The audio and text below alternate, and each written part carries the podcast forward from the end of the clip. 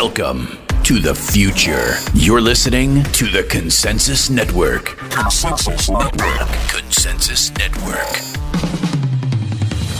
With Buck Joffrey. Welcome, everybody. This is Buck Joffrey with the Wealth Formula Podcast. I want to start out today by reminding you of a couple things. First of all, wealthformula.com is a website that houses this podcast, and there is a ton of great resources on there that you really ought to consider uh, checking out, uh, including my free book, Seven Secrets of Eternal Wealth, which was an Amazon bestseller.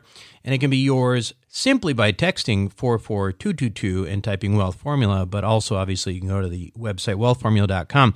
You can also sign up for Investor Club uh, at wealthformula.com. What is Investor Club? Well, we do a lot of financial education on this show. We talk about investments, etc., but we don't do any specific sort of, you know, we don't we don't go out there and solicit for investments and things like that.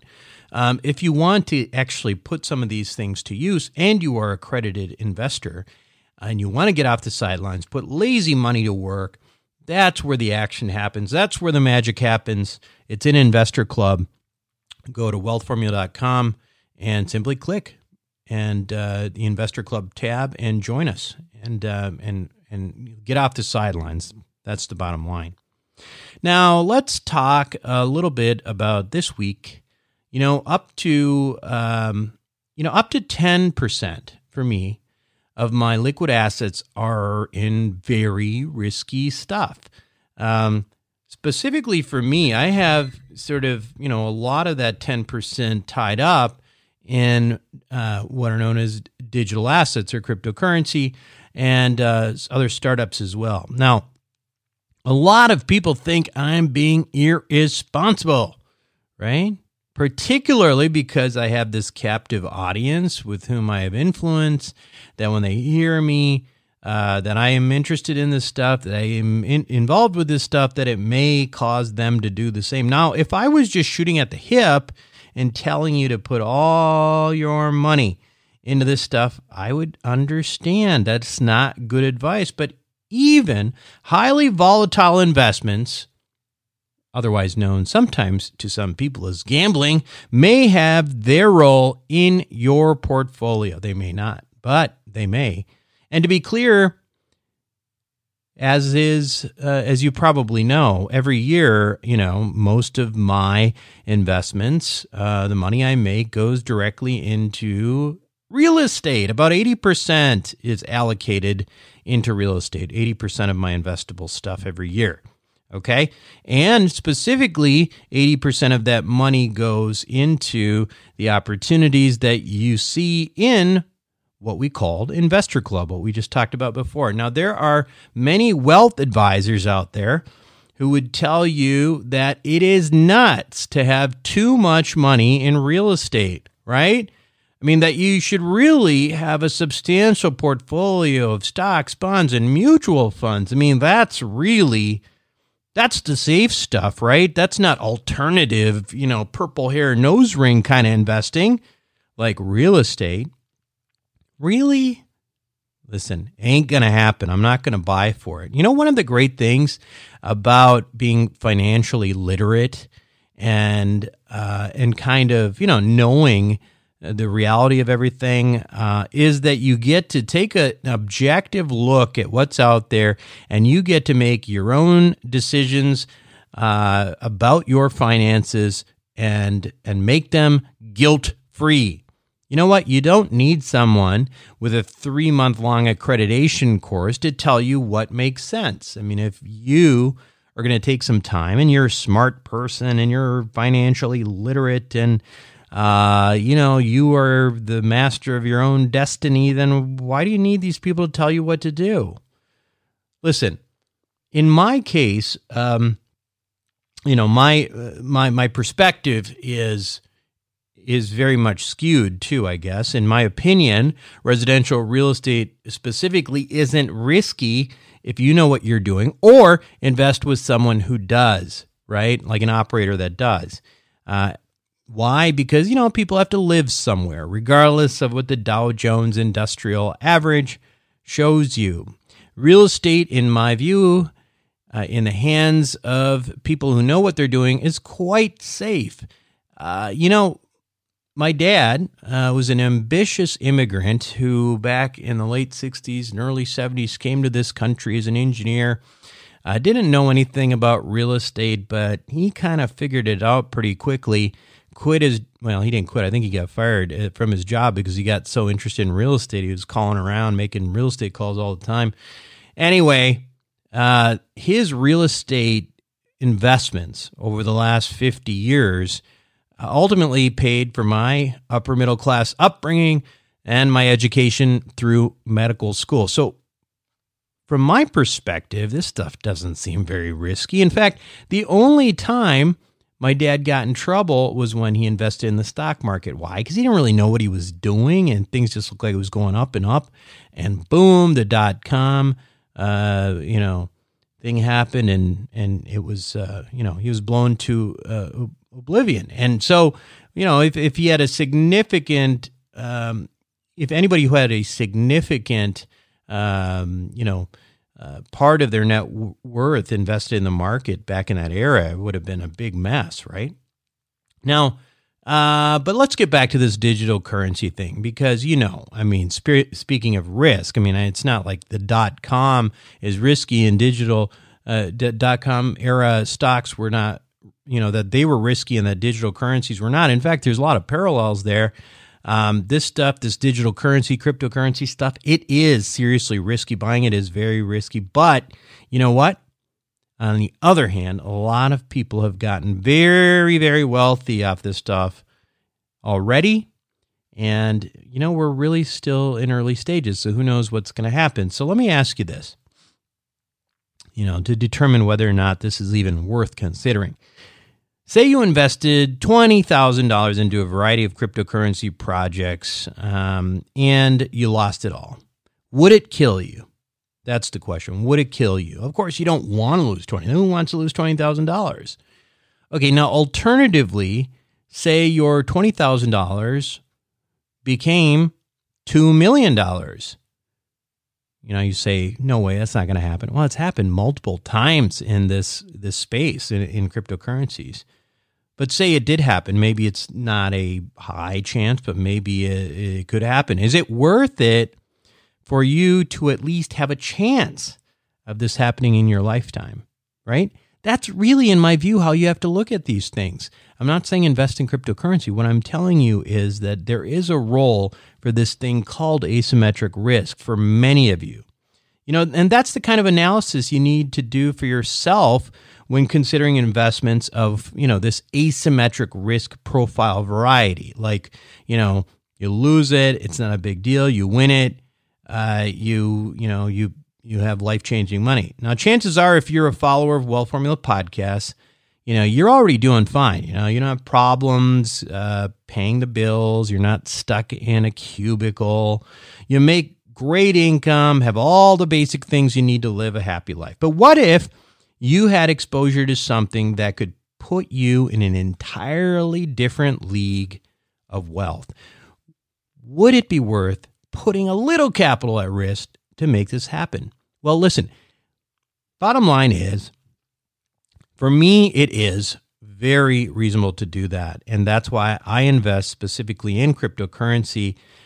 This is not foolish like people say. Some people say this is it's crazy. It's you know whatever. It's rat poison, etc. This is calculated risk. That's what it is. It's a kind of risk that the wealthy take all the time. I mean, if you're making you know tens of millions of dollars, you would it hurt you to you know put like a half million dollars in something ultra ultra um, you know risky and and turn into a billionaire from there you know? I mean that's what these people do. That's what the the winklevoss twins did by the way. The tyler and what's his twin brother's names the guy who the guys who sued mark zuckerberg because they say he stole their idea at harvard and went on and made you know billions of dollars. Well these guys that's how they got into bitcoin in the first place right? They sued mark zuckerberg they ended up getting a, a decent chunk of a um, you know uh, some kind of settlement from from Facebook, and they dumped a bun, you know, a decent chunk of it into buying Bitcoin when Bitcoin was under, you know, under a thousand dollars, um, well under a thousand. I think it was a couple hundred bucks, and they turned, you know, I think what ended up being like, you know, a couple million bucks into a billion dollars. That's how they did it. So I'm not making this stuff up. It happens. And so asymmetric risk is something that the wealthy do. And, and it's not just the wealthy, it's the endowments. I mean, look at even recently Yale and Stanford. Uh, some of these really, really well known endowments have gotten exposure to the space. Now, not a lot. Again, they're taking small, small parts of, of these huge endowments and creating exposure for themselves into digital assets. Um, and why would they do that? Because they don't want to miss out. Um, and why should you do that now of all time, right? I mean, listen, um, part of it is that no one's talking about it, right? In the bull market of 2017, everyone and their mother was talking about Bitcoin and cryptocurrency. You couldn't go to your barber, your barber owned Bitcoin, right? And, and then two years later, now the technology's better. Institutional mar- money's kind of getting in. You've got these institutional infrastructure and on ramps into digital currencies. But individual investors don't seem that really that interested right now. And that's exactly why it's probably the time, if you haven't, to potentially put your toes in this area in digital assets. It's if it's something you might want to do. Now, the more you read about this stuff, the more exciting it will seem to you. So don't get carried away. But again, you know, if it's beer money, and then who cares, right? I mean, that's that's really what it's all about. Um, now, to help you understand what's going on in cryptocurrency and whether you should consider getting into the game, uh, I invited Teeka Tiwari back to the show. Uh, Teeka, as you know, is an ex Wall Street guy, a hedge fund, uh, hedge fund guy, and he was the you know, one of the youngest VPs in uh, Shearson Lehman history. Very, very smart and accomplished investor who specializes in asymmetric. Now, there isn't much more exciting than cryptocurrency, but there are old fashioned ways of creating wealth outside of Wall Street that have been used by the wealthiest families in the world for generations. And that's what my other podcast is all about. It's called Wealth Formula Podcast. Now, if you've made a lot of money in crypto and don't know what to do next, this show might actually answer a lot of those questions too. Again, it's Wealth Formula Podcast with me, Buck Joffrey. Risk. He's also incredibly good at explaining this stuff. So when we come back, Teeka Tiwari. Welcome back to the show, everyone. Today, my guest on Wealth Formula podcast is no stranger to the show. He's a uh, he's a guy who grew up in foster care uh, and uh, came over to the U.S. at the age of 16 with just 150 bucks in his pocket and the clothes on his back. And then by the age of 18, becomes the youngest employee at Lehman Brothers. By 20, he becomes the youngest vice president in Shearson Lehman history. Later in his career, he goes on to launch a successful hedge fund and um, lived the Wall Street dream. I mean, he's known on Wall Street as the guy who's made a fortune on what is known as asymmetric risk, which we're going to talk about quite a bit. And for the rest of us, for many of us, that is, uh, he is best known for being the editor of the Palm Beach Confidential newsletter, which focuses on digital currencies. And uh, I am a subscriber to this, by the way. Teeka, welcome back to Wealth Formula Podcast. Teeka Tiwari. Thanks, Buck. It's a pleasure to be here, and thank you for having me.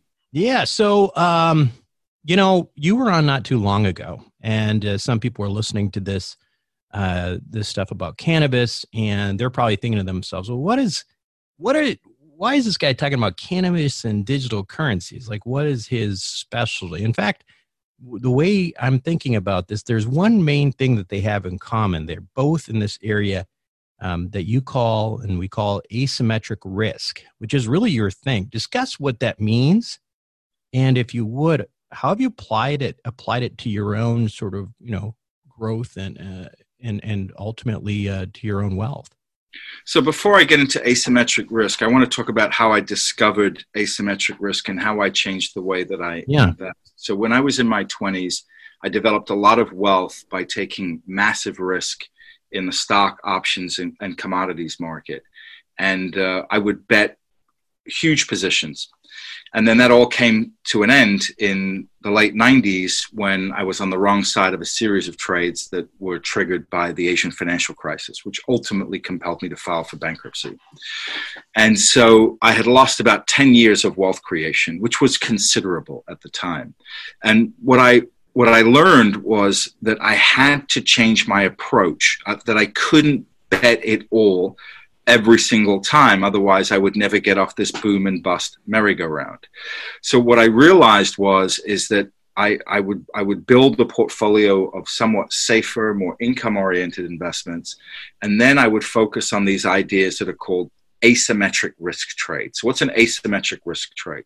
An asymmetric risk trade is where you can take a relatively trivial sum of money and if the idea doesn't work out, it doesn't impact your net your net worth or your day-to-day lifestyle in any way, shape, or form. But the asymmetric part of it is is that if it does work out, it can absolutely move the needle on your net worth. So, an example of that would be something like neo which I recommended at around 12 cents, that ended up going up to about $161. So, that's something that you could have put $1,000 in and turned it into over a million dollars. So, that's a classic asymmetric trade. So, what I, what I tell my readers is you can't build your whole portfolio around high risk asymmetric trades. But if you take, let's say, 5 to 10% of your liquid net worth and allocate it to these types of situations, in a, uh, and one of the things I talk about is using uniform position sizing. Um, what you put yourself in the position to do is absolutely grow your net worth, sometimes three, four, five, six X without putting your current lifestyle at risk. And it is a sweet spot of wealth creation that I've created and popularized now for several years that has not only transformed my financial life, but the financial life of many of my readers. So, as you know, Teeka, um, my group, the Wealth Formula Group in general, I mean, there's a lot of people who are well to do. They're, you know, uh, accredited investors. Um, they have you know, typically probably more money uh, to invest than others. They're, you know, and, and I say this because there is a little bit of a difference there when it comes to somebody who's barely getting by a living check to check, that there is an opportunity in your portfolio to say, okay, what percentage of this portfolio could I put in that I mean, listen, if I lose it, no big deal. I mean, I won't be happy about it, but it won't hurt me that much. Um, on the other hand, this could explode.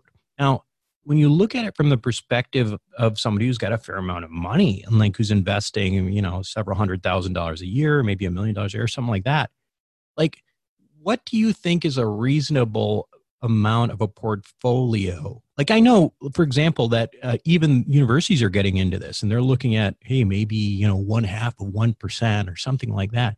Mm-hmm. I mean, I know you're not in the business of giving financial advice, but I'm just curious kind of what your approach would be in terms of allocation. So again, generally speaking, I would say five to ten percent of your liquid net worth. So let's say you've got a business that kicks out a million a year that you have to allocate for your investments, fifty to a hundred thousand dollars. Right. Right. It, it definitely nobody likes to lose fifty or a hundred thousand dollars, but it's not going to have a material impact on your lifestyle. But if you invest fifty to a hundred thousand dollars and these asymmetric bets pay off, you're talking about five, six, seven, eight, ten, twelve million dollars in returns on what is a relatively tiny investment relative to your net worth. And that is the beauty of this approach. Yeah, and and I'm glad you said that because that's exactly kind of where I'm at, sort of lingering between five and ten percent. Um, you know, and for me, um, you know, I I kind of put this in there about um, you know i kind of put this in that area with startups right i'm not gonna i'm not gonna have a separate category just for digital currencies but anything that is super high risk high reward and i'm i'm sitting at about five or ten percent now um that, go, that, all goes into the same bucket. So I just want to right. clear that for everybody, it's not just right. oh, this is cryptocurrency is five to ten percent, and startups is five to ten percent. Yeah, that's right. No, they all go into the same bucket as asymmetric risk. Yep. Now, okay, So we kind of got ahead of ourselves. And, you know, you haven't been on the show talking about cryptocurrency in a fair amount of time. We have a lot more new listeners now. So for those who know very little about cryptocurrency, but they're smart, they're sophisticated, say they're a group of, you know, high net worth investors you're talking to you, they've not heard about this. How do you explain this in the most efficient way possible and uh, what the significance of it is? Okay. So that's a really big question. Yeah, no, I know, I know. but I bet you've answered it a few times. but I'm going to take a shot at. So listen, as a as a wealthy investor yeah. myself, why would I want to bother with cryptocurrency? I'm already rich. Why do I want to mess around with this? So I'm going to answer it from that perspective, right? Yeah. One, it's always nice to make more money. But but two, the bigger reason is is what I want people to understand, especially wealthy investors, is that it's very rare to invest at the beginning of a brand new asset class. Very, very rare. Brand, it, brand new asset classes don't just don't come about. Digital currency is a brand new asset class that has legs. So why does it have legs? It has legs because we have never had an asset class that is completely non correlated with the business cycle. It's never existed before. Every asset class in the world is somehow tied to the business cycle gold, industrial metals, uh, currencies, stocks, bonds. They're all tied to the business cycle in one way, shape, or form. Things like Bitcoin are not. So why why does that make it valuable? It makes it valuable because if you are a pension fund, you are allocating capital across traditional and non-traditional assets, you still have this problem of deep correlation, right? The business cycle falls apart and you're taking hits across the board. So there have been studies that have shown just with a small allocation of Bitcoin, anywhere from 1 to 5% across the portfolio, even though Bitcoin is wildly volatile, because it is not correlated and not tied to the business cycle, it actually reduces your overall volatility and your overall risk in your portfolio. And that is incredibly valuable. So, just from a high level portfolio construction standpoint, you will see the world's uh, hedge funds, pension funds, massive allocators of capital start to move tiny slivers of their money into things like Bitcoin. And we're talking tiny slivers of an $80 trillion pie, right? It's, right. It, in real terms, it's enormous money. In relative terms, relative to what they have under management, it's a small amount. But when you're coming off a base where the where the whole market's only worth 300 billion, it doesn't take much to move the market. So so that's from from the high level. That's absolutely why you must have some uh, cryptocurrency. And then the, the next level beyond that is that uh, mankind has never had an asset. There's never been an asset where a stronger man couldn't take it from a weaker man.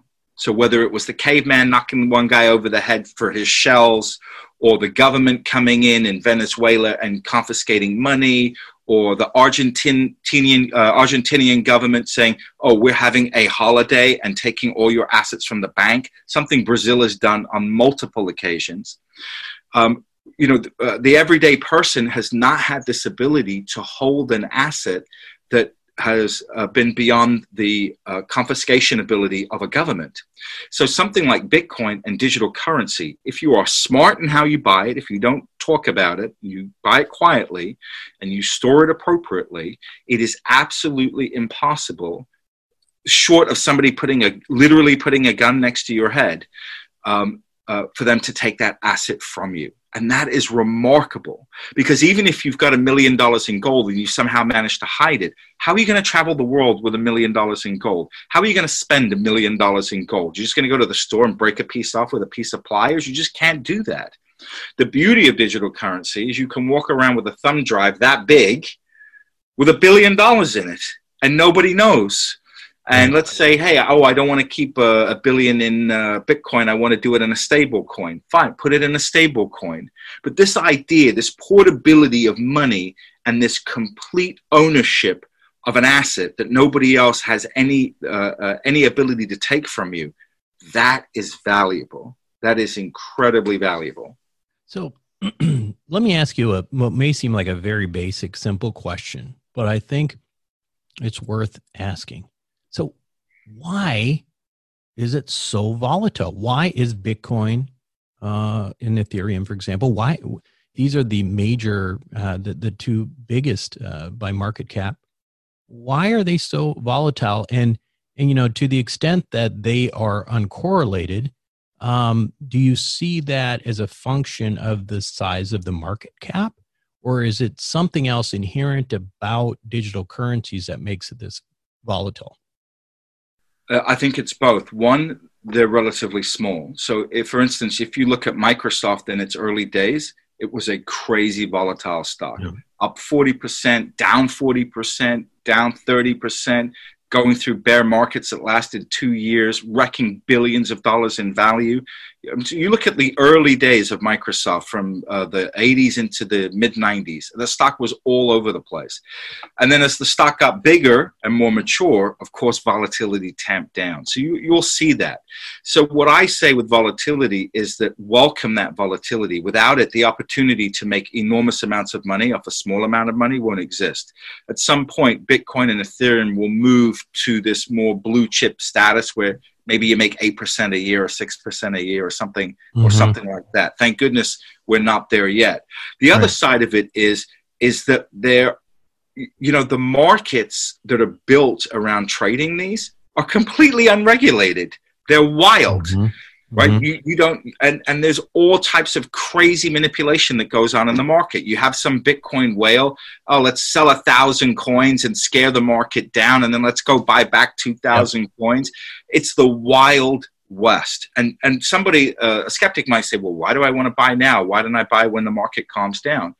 Because when you buy when the market calms down and uh, it's moved to this very highly regulated uh, very low volatility asset it could have 10xed between right. now and then, right? Uh, uh, right? So, yes, there is volatility, but but I believe if you position size rationally, you will be well rewarded for that vol- uh, for that volatility and that uncertainty. So, admittedly, I was skeptical of cryptocurrency early on, and on you know, I finally did get in. And my timing was actually really good. It was a fall, early fall 2017 mm-hmm. right before a massive bull run.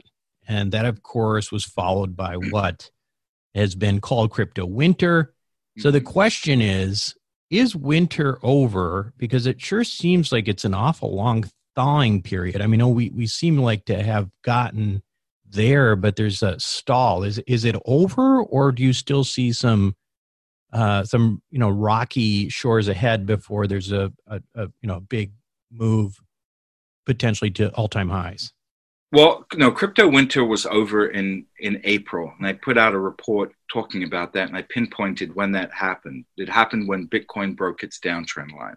Mm-hmm. So if you go back and if you look at each of the so-called crypto winters or horrible bear markets that have been in the space, Bitcoin will always lead the market first, always, and then the altcoins play catch up, right? So it feels worse than it is right now because the altcoins got crushed and many of them have stayed crushed. They haven't come back. And people, it's probably the, the most popular question I get.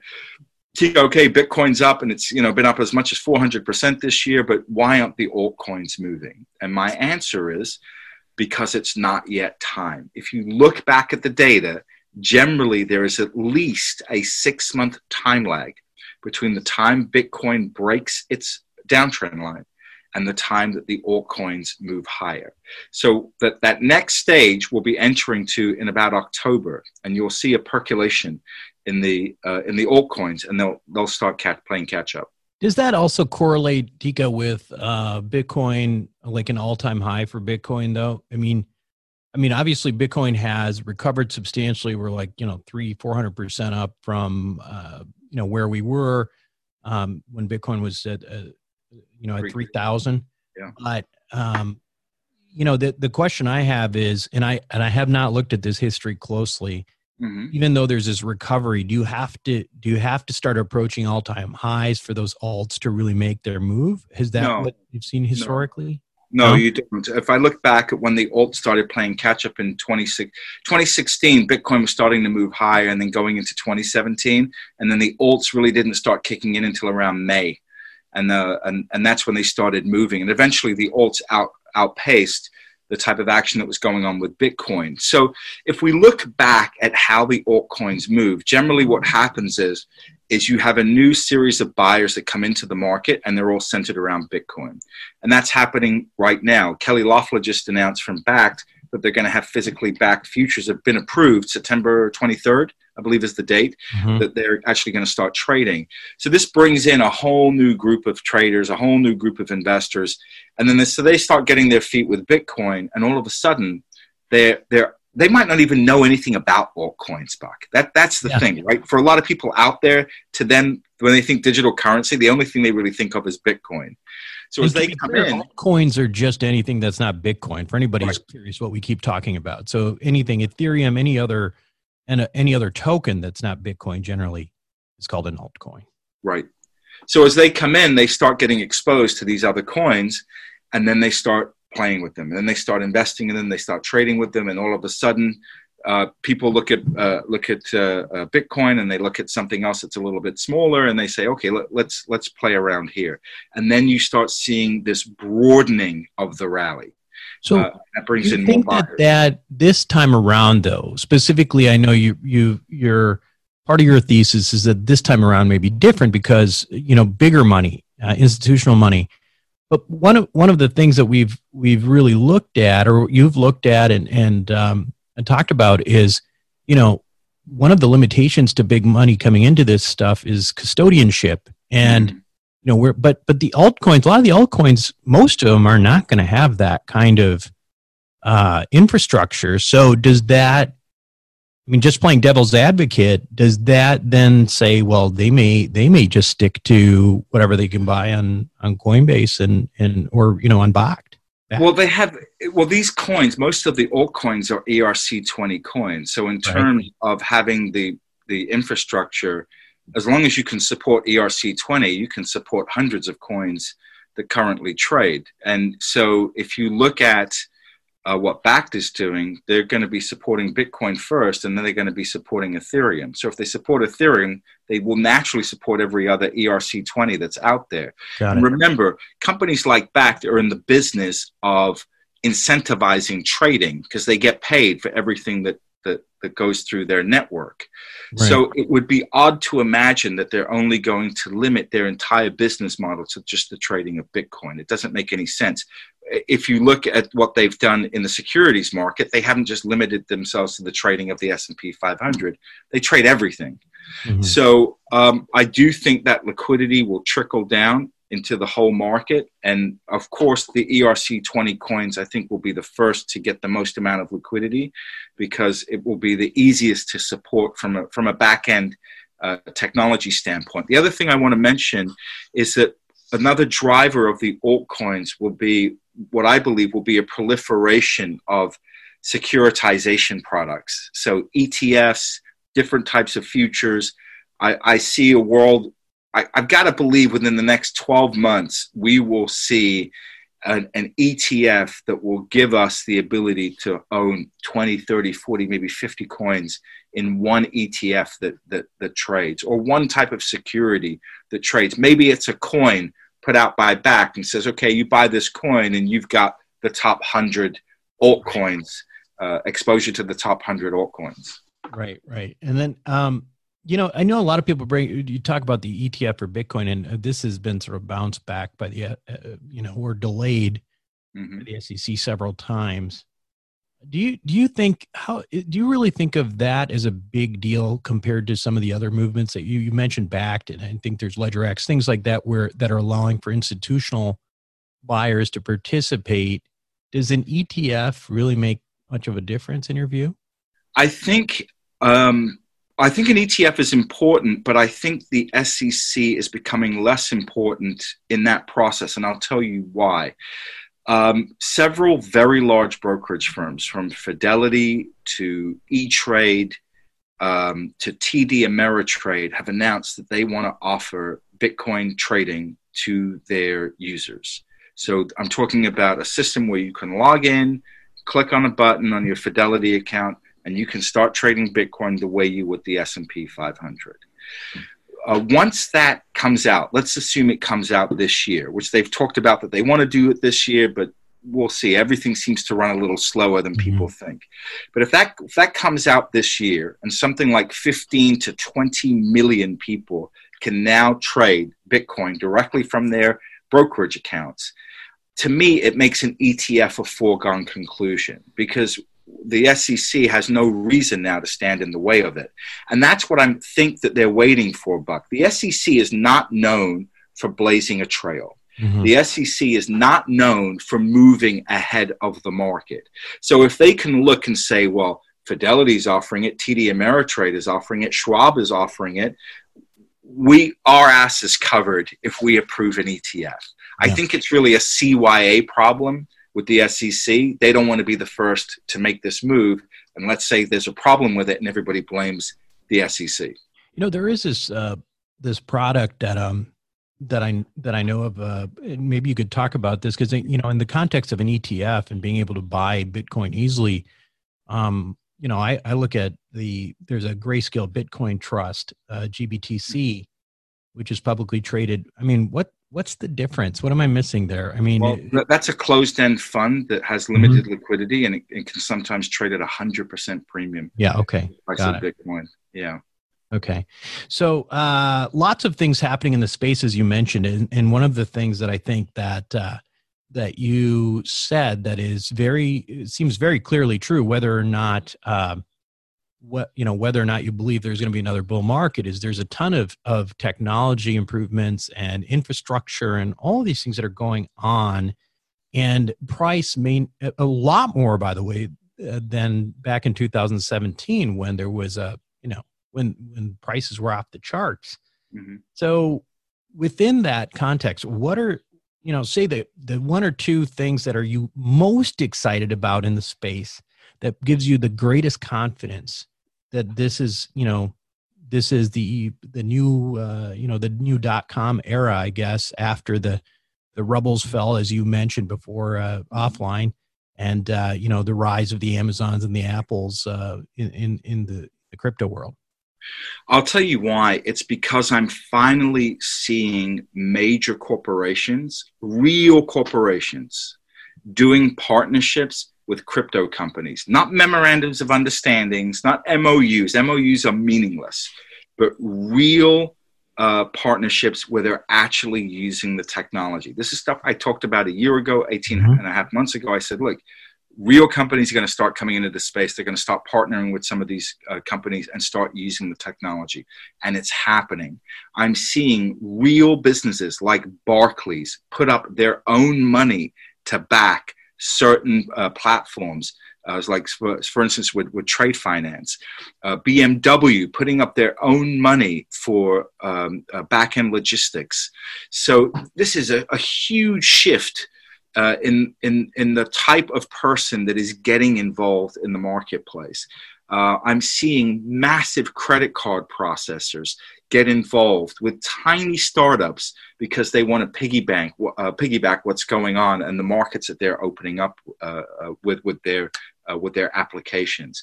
So this to me, Buck, is is such a difference maker, right? Like if, if we came into 2019 and none of these deals were happening, I would say I, I would be on here and I would say, Buck, you know what? The cake just isn't baked yet, man. We just probably got to wait another year. But when I start seeing very large, very smart corporate players making strategic moves to align themselves to certain projects, you can't ignore that. That, that, that, that's just something you can't ignore. And so this is what has me incredibly excited for this next phase that I see taking place in crypto. You know, one of the one of the things uh, you mentioned earlier, and you've mentioned in the past, which I agree with, generally speaking, is that you know some level of regulation is a good thing so that it becomes less of a manipulated market so it becomes something that you know larger big money uh, investors and institutional investors uh, uh, take an interest in because they don't want to be in something that's uh, you know that's that's not legit.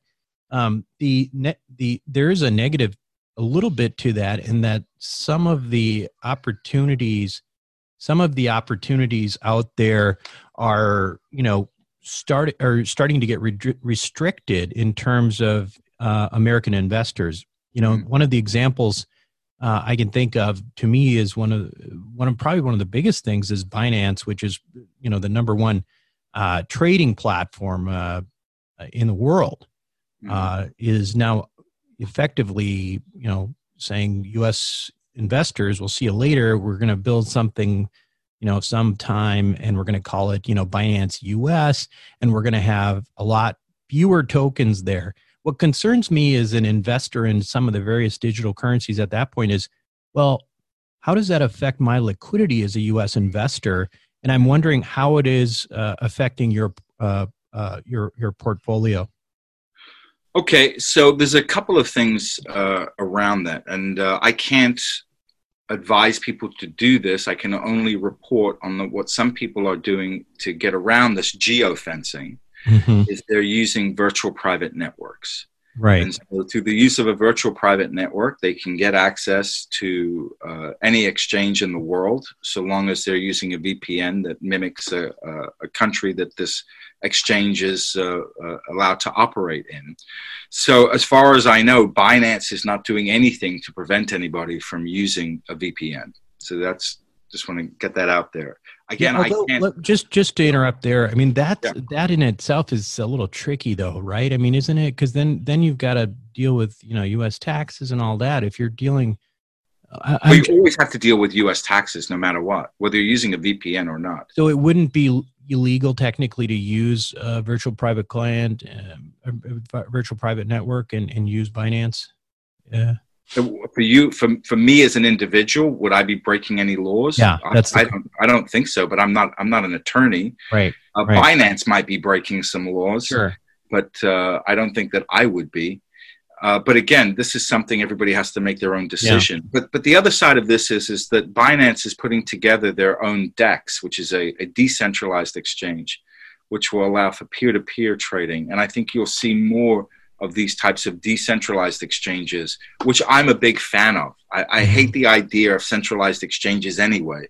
So um, there are some some speed problems with decentralized exchanges, but they're they're getting ironed out. And I think within in the future, a lot of trading is going to move to to peer to peer. But you're right; it's certainly a concern. Um, for now, I would say uh, the the biggest solution that I have read about, and again, I can't formally tell people to do this, is to use a virtual private network. The, the the other question though i think is just as a follow-up on that teeka is that okay so say you use a vpn but not everybody's going to do that you know mm-hmm. probably most people aren't going to do that then then there's an issues just in terms of liquidity right or don't you think that's a problem anymore like no i do i do think it's a problem but i also rely on the greed factor of the participants in this market right that they will figure out a solution because there's too much money to be made for liquidity to, that wants to come into the market. Somebody will find a way to bring that liquidity into the Got market. It. Okay. Um, so anyway, so like you, you know, I, I, I believe that Bitcoin bull run is inevitable. Uh, what do you think, of anything? What are you looking for that might trigger um, and I know you you're saying already that we're kind of in a bull market already, but what triggers that sort of next level all time high thing? Is there anything, or do you think this is something that's going to be more of a gradual rise, um, more organic than it was in 2017? Well, there are several things uh, which I'm going to be talking about specifically. I don't really want to spill the beans on that here, but I have an event coming Great. up which yeah. I, I, want to talk in more detail about a very specific event that I think will act as a massive catalyst. Right. Um, outside of that, uh, I think this whole idea of um, I call it an, this this kind of new narrative, right, among institutions, where before two years ago, three years ago, they looked at Bitcoin and, and they said, "Oh my gosh, Bitcoin that that's for gun runners and pornographers. We, we, mm-hmm. we have no interest in Bitcoin. And now they're starting to see Bitcoin as a way to eliminate this correlation risk in their portfolio. So I think that narrative will gain more ground. In fact, I've been invited to a conference in San Moritz with 500 top tier investors, and I will be putting forward that research that I've, I've, I've drawn together to that audience and, and, and really helping propagate that narrative because it is transformational. If you manage a large pool of capital, what you can do with your overall volatility and how you can adjust it lower through just a tiny amount of Bitcoin is absolutely remarkable. So um, I, I, think it, that's more of a slow burn, Buck. Sure. But but as that gains speed, I mean, can you just imagine just the amount of buying if if if, if pension funds say, okay, going forward, half of one percent of all our assets are going to be in digital currency. Yeah. Yeah. I mean, and, and part of part of understanding that for people is to understand one of the the great uh, things about Bitcoin in particular is that this is a this is an asset with that is fixed to a certain number of Bitcoin that'll ever be uh, created. So you know we've never really had a, a, that kind of monetary uh, thing before. I mean, to a certain extent, it gold is that way, of course, but even you know, gold, there's always more gold every year, a little bit more gold. This is a truly deflationary asset that really where, you know, you put more money in the pot, you know, each one of those Bitcoins is going to be worth a lot more. And that, I can't think of anything else that's out there like that. I agree. Um, I know uh, you've got, uh, you know, the the Palm Beach Confidential newsletter. Teeka, I just have to compliment you because I, you know, I have been a uh, reader for a couple years. It is one of the most comprehensive and thoughtful investment newsletters I've ever subscribed to. I mean, it is totally the real deal, and uh, I appreciate that. And one one of the things that uh, people can't join anytime it opens and closes, and I know that it is going to be opening up, and you're going to do a webinar coming up on that. But can you talk a little bit about the newsletter and and the event that's coming up? Yeah, sure. So in, in the newsletter, what I do is I will typically find one idea each month and give you a complete breakdown on the idea. And what I try to do, I understand not everybody is a cryptocurrency enthusiast or a cryptocurrency investor. And so what I try to do is write in a way that is easy to digest, easy to understand, not simplistic, but but very easy for the layperson to get their to get their head around and to really understand the concept that, that we're talking about. And I have not opened up uh, Palm Beach Confidential for any new members for for this whole year. This is the first time that I've I've done that. So and the reason is is I only open up Palm Beach Confidential to new members when there's an event that I think can have a ma- massive impact on the broad market. So on September 18th at 8 p.m., I'm going to talk about one of these events. And the last time this event took place, you could literally take $500 and turn it into $5 million right? It, it, it, there's only a few times in, in the history of crypto where you have those types of windows of opportunity. And so one of those windows of opportunity is about to open. And so at this event, I'm, I'm going to explain what it is, why it works, and, and why it will absolutely happen. This particular event will absolutely happen. There, there's nothing that can stop the event from taking place.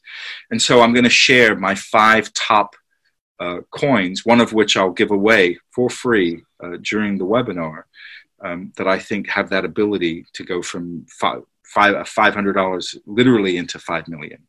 So it's an exciting time, and I'm, I'm really uh, c- kind of chomping at the bit to, to kind of get in front of everybody and talk about this research that I've discovered.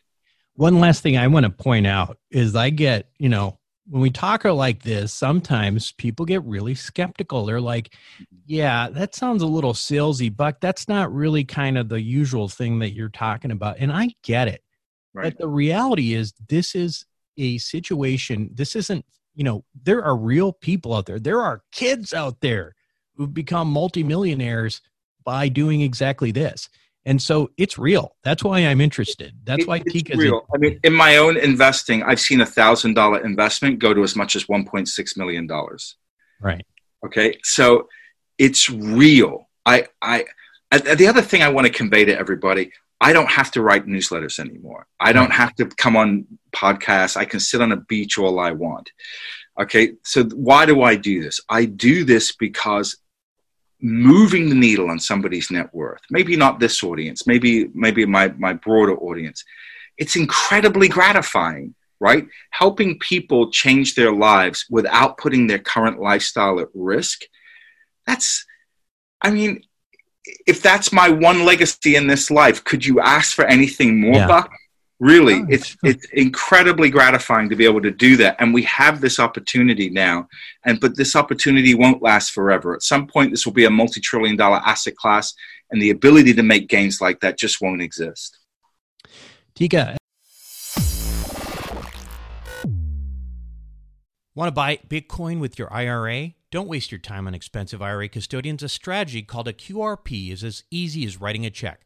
Find out how. Text 44222 and type QRP book. That's one word. And get a free book that explains everything. Again, that's 44222 QRP book. One word. It's the easiest way to make Bitcoin and other cryptocurrencies part of your retirement.